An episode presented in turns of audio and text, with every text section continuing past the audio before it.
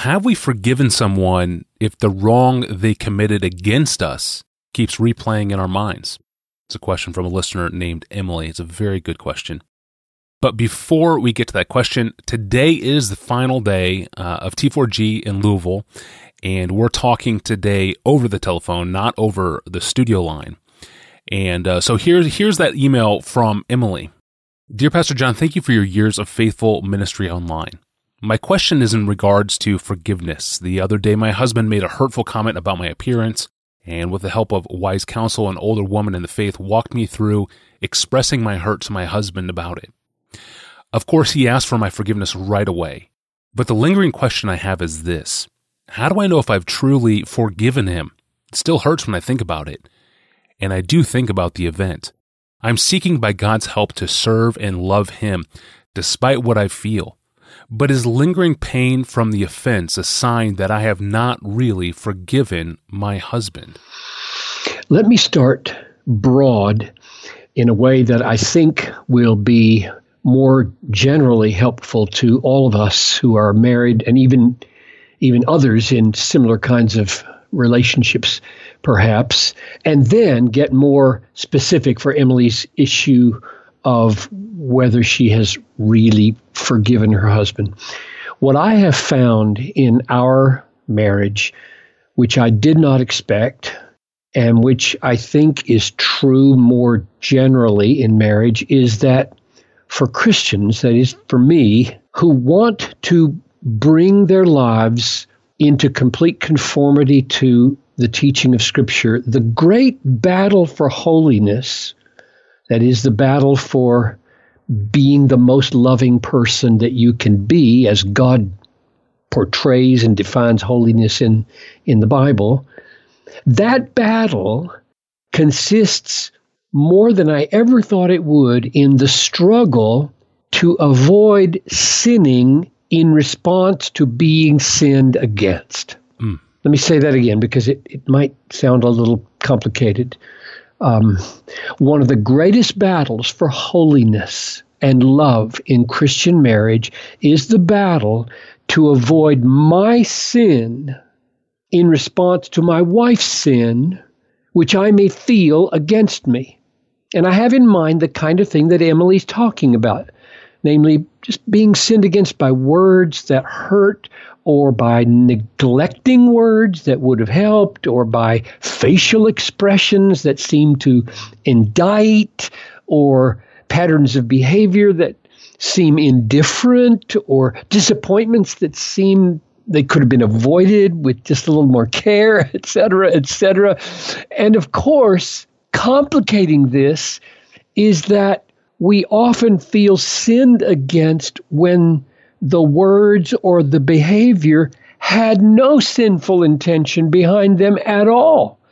And if we tried to forgive such a behavior, it would be offensive because the, the other person doesn't even feel that she or he did sin against us. And so our offering forgiveness is like an indictment that they don't feel guilty of.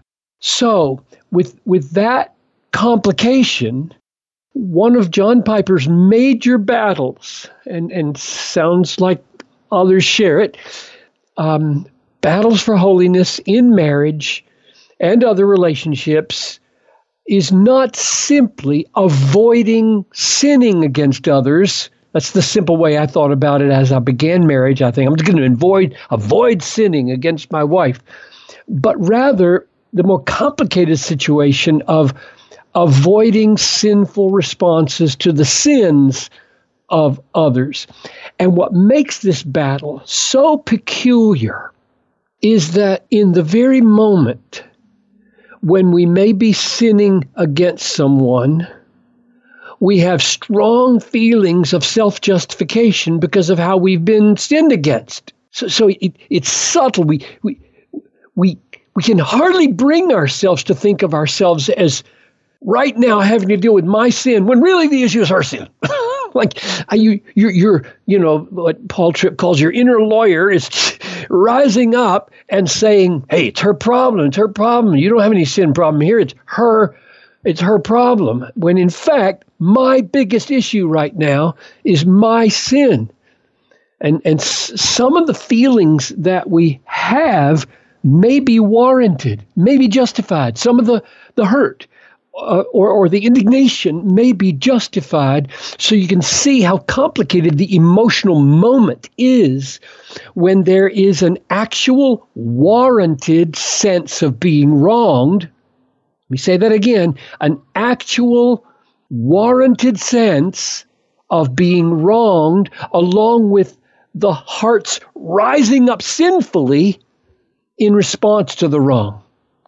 So, all of that to say that Emily's question is a very important part of a larger and common issue in most long term relationships, especially marriage, where we inevitably say and do things that hurt or disappoint or frustrate the other person, and where we must navigate the complexities of both being genuinely wronged and yet dealing with our own sinful responses to being wronged. One of the most important things that I see in all relationships, especially marriage, is that my responsibility before God is not, not the behaviors of my wife but my responses to those behaviors. That's my responsibility. It is very easy, especially in the beginning of a relationship, to feel like I gotta fix all the things that are coming against me that I don't like, you know, that frustrate me or disappoint me or wrong me. I gotta fix that other person and help them stop doing the things that bother me or frustrate me or wrong me.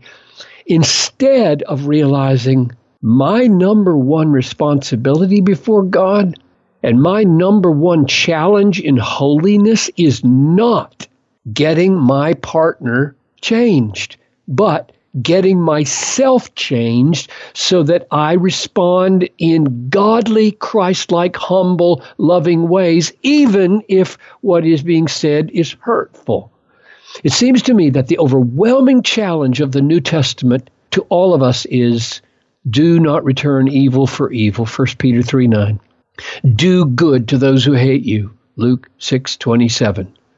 Paul, when reviled, we bless. When persecuted, we endure. When slandered, we entreat. 1 Corinthians 4:12. The deep, sweet, strong contentment we have to have, we must have in Christ in order to have emotional resources to respond like that, that's the great beauty of the Christian life. That kind of sweet, deep, strong contentment in Christ. That magnifies Christ wonderfully.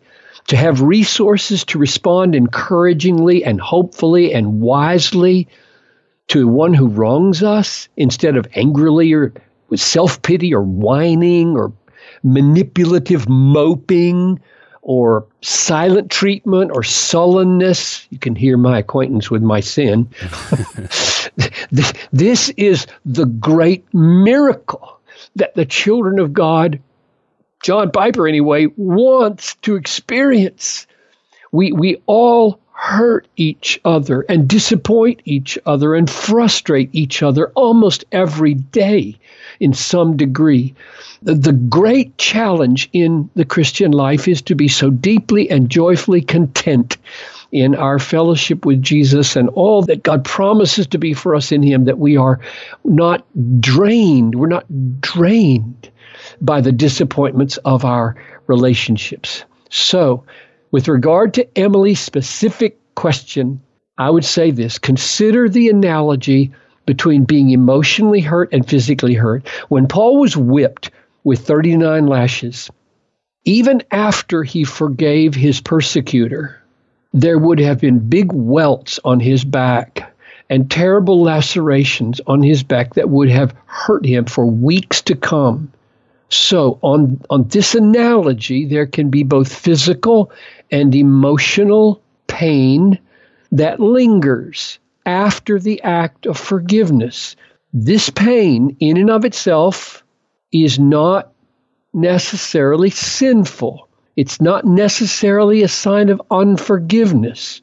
However, we all know that both physical pain and especially mo- emotional pain can morph, morph in an instant into resentment and anger and bitterness. And that morphing can be so subtle that it's hard to know when it's happened. And that's why Emily is asking her question. It's hard to know when her her pain is morphing into selfishness and bitterness and, and resentment. So I would just conclude with four brief suggestions for Emily and, and for the rest of us um, to keep our, our pain and our sorrow from morphing into sinful, unforgiving resentment. Number one, let's do what Jesus did in 1 Peter 2:23 where instead of returning evil for evil he handed over to him who judges justly.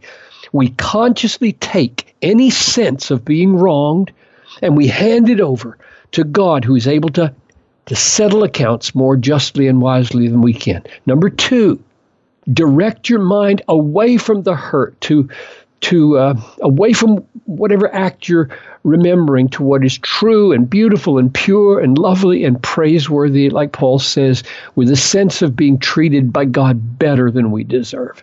And number three, renounce all tendencies to punish or wound your spouse with acts or words or looks or silence. And lastly, earnestly will and work for the good of the one you have forgiven. The real sign of forgiveness is that you don't seek to punish the other, you seek the good of the other. Hmm. So good. Those are vital hedges uh, that we need in our lives against this toxic resentment uh, that grows up when we relive the wrongs of others against us, especially in marriage. Thank you, Pastor John. That was John Piper over the phone today. Rarely do we do that, but sometimes we must. Thank you for making the Ask Pastor John podcast a part of your day. Stay current with our episodes on your phone or device by subscribing through your preferred podcast app. And you can now even listen through Desiring God's official YouTube channel as well. And uh, if you'd like to search our past episodes, browse our most popular episodes, or send us a question of your own, you can do those things at our online home at desiringgod.org forward slash Ask Pastor John. Well, when it comes to all those New Testament warnings aimed at the rich, are those warnings directed at middle class Americans today? Are we the wealthy ones? We're going to break for the weekend and tackle that one on Monday. I'm your host, Tony Reinke. We'll see you then. And have a great weekend. And if you're, you're traveling home from Louisville, have safe travels on your way home. And we'll see you back here on Monday with John Piper back in the studio. We'll see you then.